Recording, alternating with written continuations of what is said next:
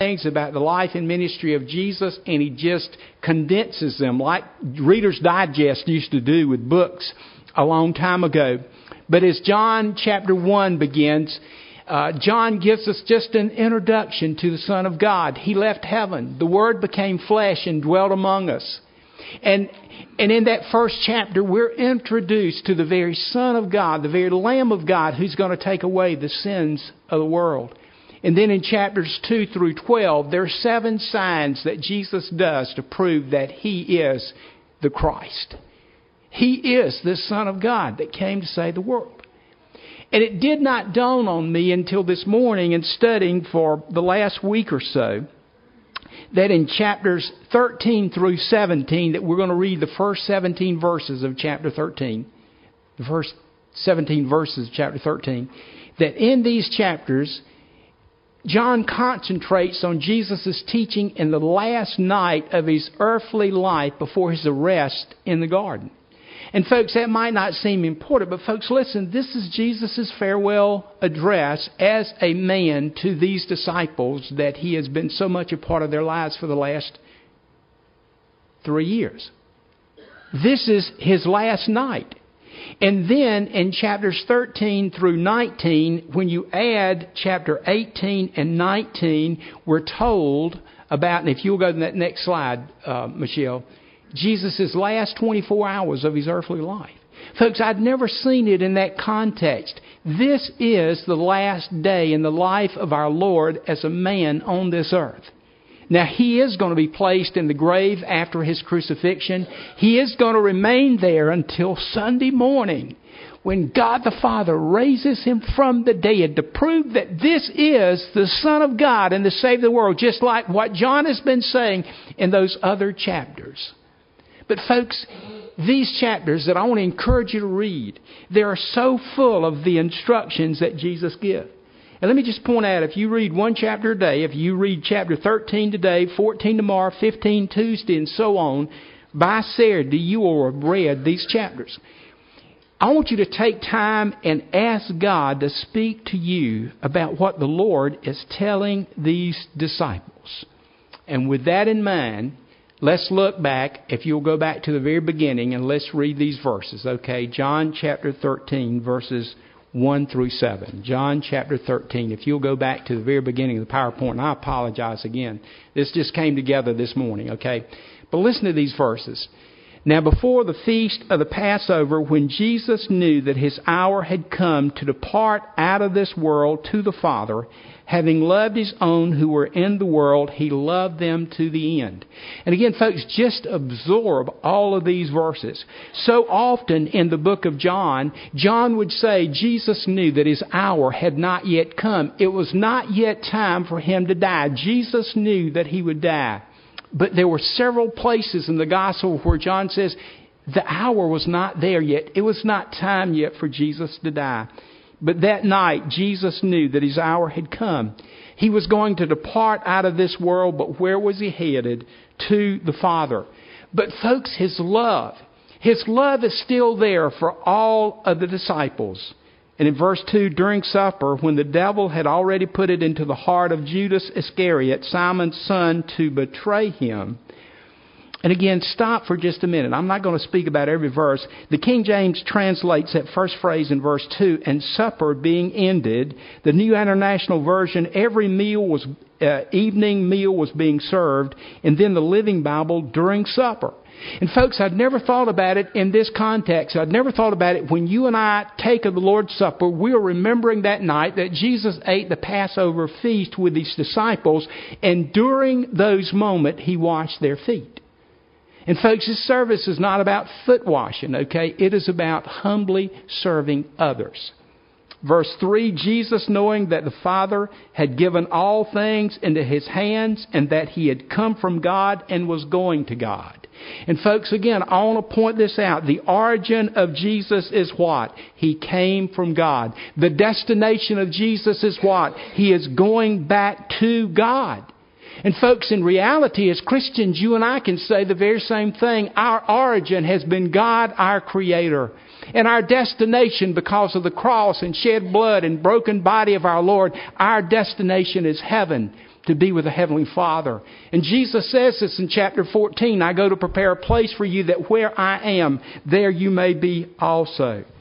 But in verse 4, John says that Jesus rose from supper, laid aside his garments, and girdled himself with a towel, or girdled himself, girded himself with a towel. Then he poured water into a basin, began to wash the disciples' feet, and wiped them with the towel which he had girded. He came to Simon Peter, and Peter said to him, Lord, do you wash my feet? Jesus answered him, What I am doing you do not know now, but afterward you will understand. And again, think about this for just a second. There had been so much that the disciples had heard Jesus say that they did not understand at that moment, but they would. And folks, I want to tell you something about the Christian life. When you and I first become a believer, there's many things that it is so hard for you and I to understand about our faith and about our relationship with God through His Son, Jesus. But folks, as we begin to see the gospel lived out in our lives and in others' lives, we begin to learn more and more. And that is what I'm desiring for you and I as we read these chapters of Scripture and especially focus on these 17 verses. And so in verse 8, Peter said to him, You shall never wash my feet. Jesus answered him, If I do not wash you, you have no part in me. Simon Peter said to him, Lord, not my feet only, but also my hands and my head. Jesus said to him, He who is bathed does not need to wash except for his feet, but he is clean all over, and you are clean, but not every one of you. And listen to verse 11 For he knew who was to betray him. That was why he said, You are not all clean. When he had washed their feet and taken his garments and resumed his place, he said to them, Now, folks, he's going to ask a question and then he's going to give an explanation. Listen to the question Do you know what I have done to you? Do you know? Do you and I understand what foot washing means? Do you and I sometimes understand what the Lord's Supper means?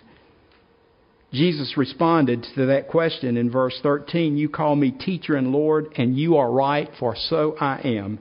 If I then, your Lord and teacher, have washed your feet, you ought also to wash one another's feet. Now, folks, there's a message here. It is not about foot washing, but the message is this because Jesus has served us, we are to serve others. Folks, that's the whole lesson we are to be servants like Jesus was a servant. And here's the key verse, verse 15. For I have given you an example that you also should do as I have done to you. Truly, truly. And remember again, folks, in the King James is verily, verily. But anytime Jesus uses these two words together, it is the Old Testament equivalent to the prophet saying, Thus saith the Lord. And what Jesus is saying here, this comes from my Father to you. And listen to what he says. Truly, truly, I say to you, a servant is not greater than his master. I've always had trouble with these two verses. A servant is not greater than his master, nor is he who sent greater than he who sent him. Folks, you know what I believe Jesus is saying here? By forming our own opinions about what we will or we will not do, are we elevating ourselves above our Savior and our Lord? Please let the Spirit of God speak your heart and my heart about this. Folks, I want to tell you, the Word of God is very plain in so many places about what the Lord Jesus wants us to do as individual believers, as families, and as churches. But have we become so arrogant that whatever the Lord tells us to do, we say, Well, Lord, that's what you say, but this is what I'm going to do? And don't we assume an arrogant attitude when we tell God, well, this might be what your son said, but I don't believe it or I don't think I can do it, so I'll just do what I can. Here, Jesus is saying that what he says for us to do, we are to do. And listen to what he says in verse 17 If you know these things, blessed are you if you do them. Blessed are you if you do them. It is so easy for us to come to the house of God and hear the Word of God, but not yet do what Jesus says. Now, I know this morning we got the Lord's Supper, but let me just share some things with you. And again, I'm being very personal at the very beginning. Why should we study these passages of Scripture? And folks, you know, for the last seven weeks we've studied about godly parenting and grandparenting out of Deuteronomy chapter 6. And, and you know, I have all these fears, and I hate to admit this. I depend so much upon what I think myself rather than what God instructs me to do. But so often I think, well, if these sermons go into seven weeks, people are going to get bored and tired, and they're going to say, well, man, I wish you'd move to something else. And so I earnest earnestly pray that God would give me His Word to share with you. And I've been praying, God, please help me to know what you have for us. And I want to tell you that the sermons first come for me and then for you. God has worn me out many times in preparation for sermons as He has showed me what I need to hear from His Word and then share from you. And in my anxiety and worrying about whether or not I'm going to be sharing the right thing with you, God has impressed on my heart that we must stay in the Word of God. And I hope we don't come here to be entertained and we don't come here to be soothed and patted on the back and say, I'm okay, you're okay. Let's hear what God has got to say to us. And I just ask that you and I would be honest with God and let the Spirit of God take these words that Jesus tells His disciples and apply them to our life.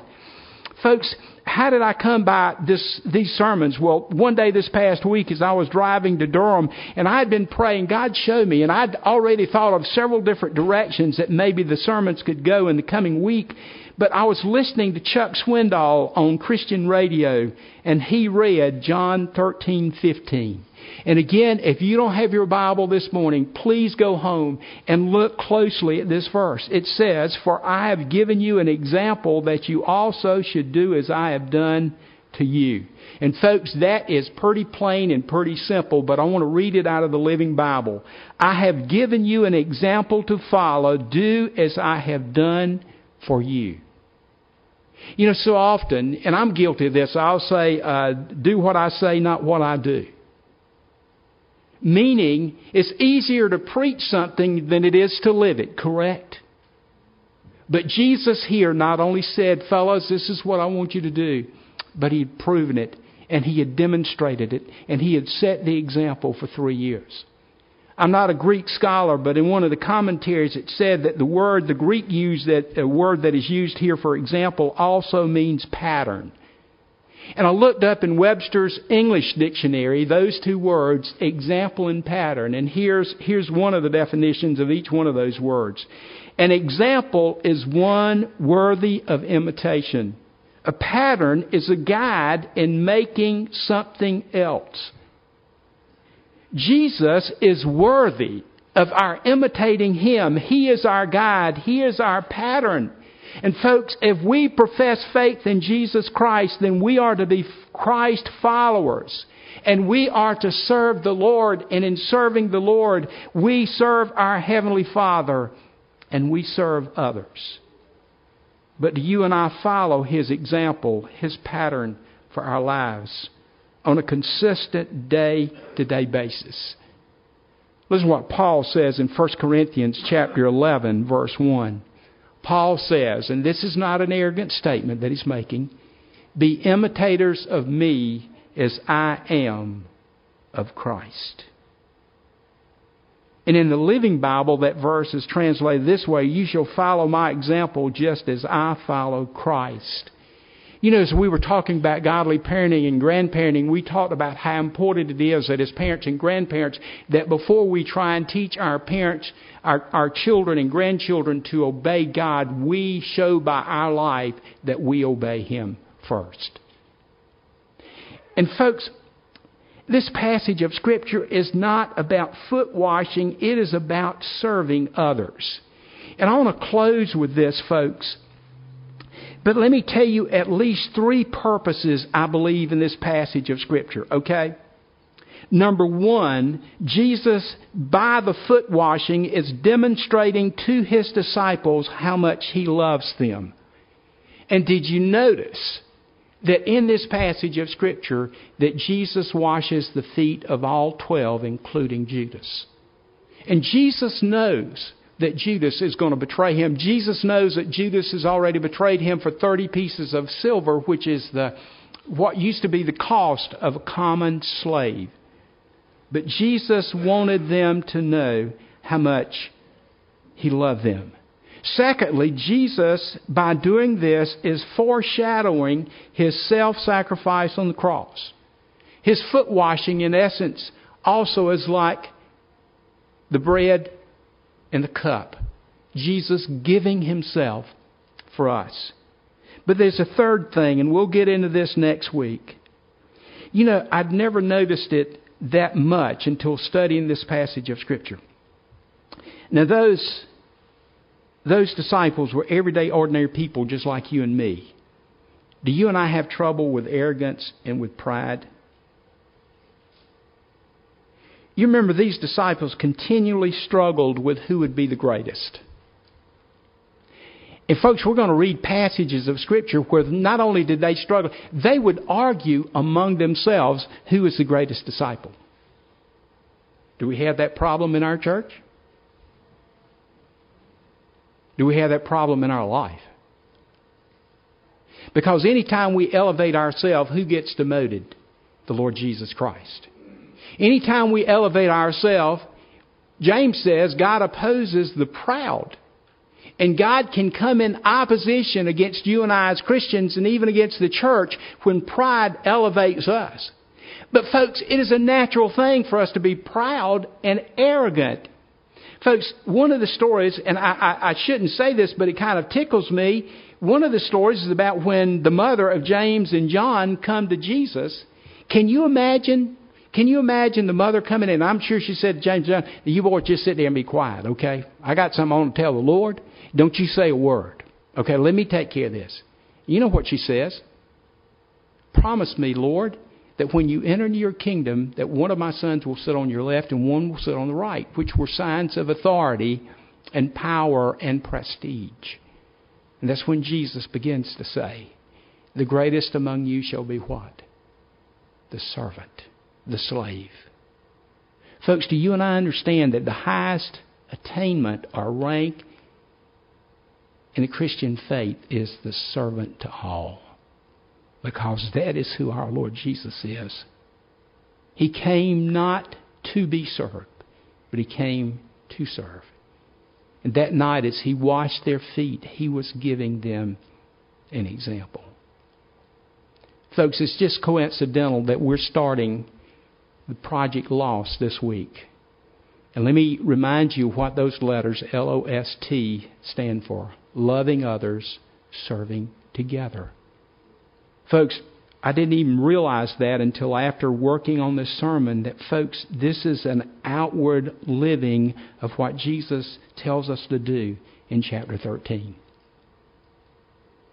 Some of his last words were, Serve me by serving others by serving each other.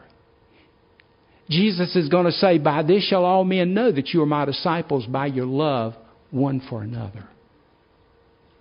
Folks, listen. One of the great callings of the church is to humbly serve others. Are we doing that? Have we elevated ourselves so high that we're no longer washing the feet of those who need to be loved in the name of Jesus. And again, I'm speaking figuratively and washing feet. And we'll talk about that next week. Would you read these passages of Scripture? Would you ask the Spirit of God that inspired John as he recorded these things to speak to your heart and to your mind and to our church? Let us pray together. Father, Lord, help us to hear the words of your Son. And help us, Lord, not only to hear, but to do. Remind us of those words in James that we're not to be hearers only, but doers of the Word of God. Father, perhaps we've fallen away from serving you and serving others. Lord, as we read the Word of God, as we see the example that Jesus has set before us, as we hear Him say, I've given you an example to follow. Do as I've done to you. Father, may we be found obedient. And bless us now, Lord, as we as we celebrate what you've done for us, as we meditate upon your death on the cross. And Father, may we go out from this place to share the love that you've given unto us with a world that needs a Savior, with churches that need a Lord, and with our own life to be blessed because we have done those things that you've told us to do. Bless us in these moments, for we ask in Christ's name. Amen. We're going to run over just a little bit. If you need to leave, if you've got an appointment or something, but we do invite you to stay for the Lord's Supper. You don't have to be a member of Teresa Baptist Church. If you're in the family of God, if you are a believer, then you don't have to be a Baptist. If you've trusted Christ as your Savior, would you participate in remembering Jesus' death until He comes again? I'm going to ask the ladies to come and take the cloths, the linens off.